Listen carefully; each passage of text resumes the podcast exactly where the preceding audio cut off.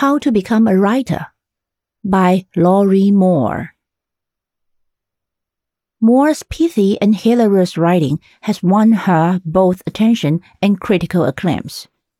And How to Become a Writer, a story originally published in her first collection, Self Help, is no exception.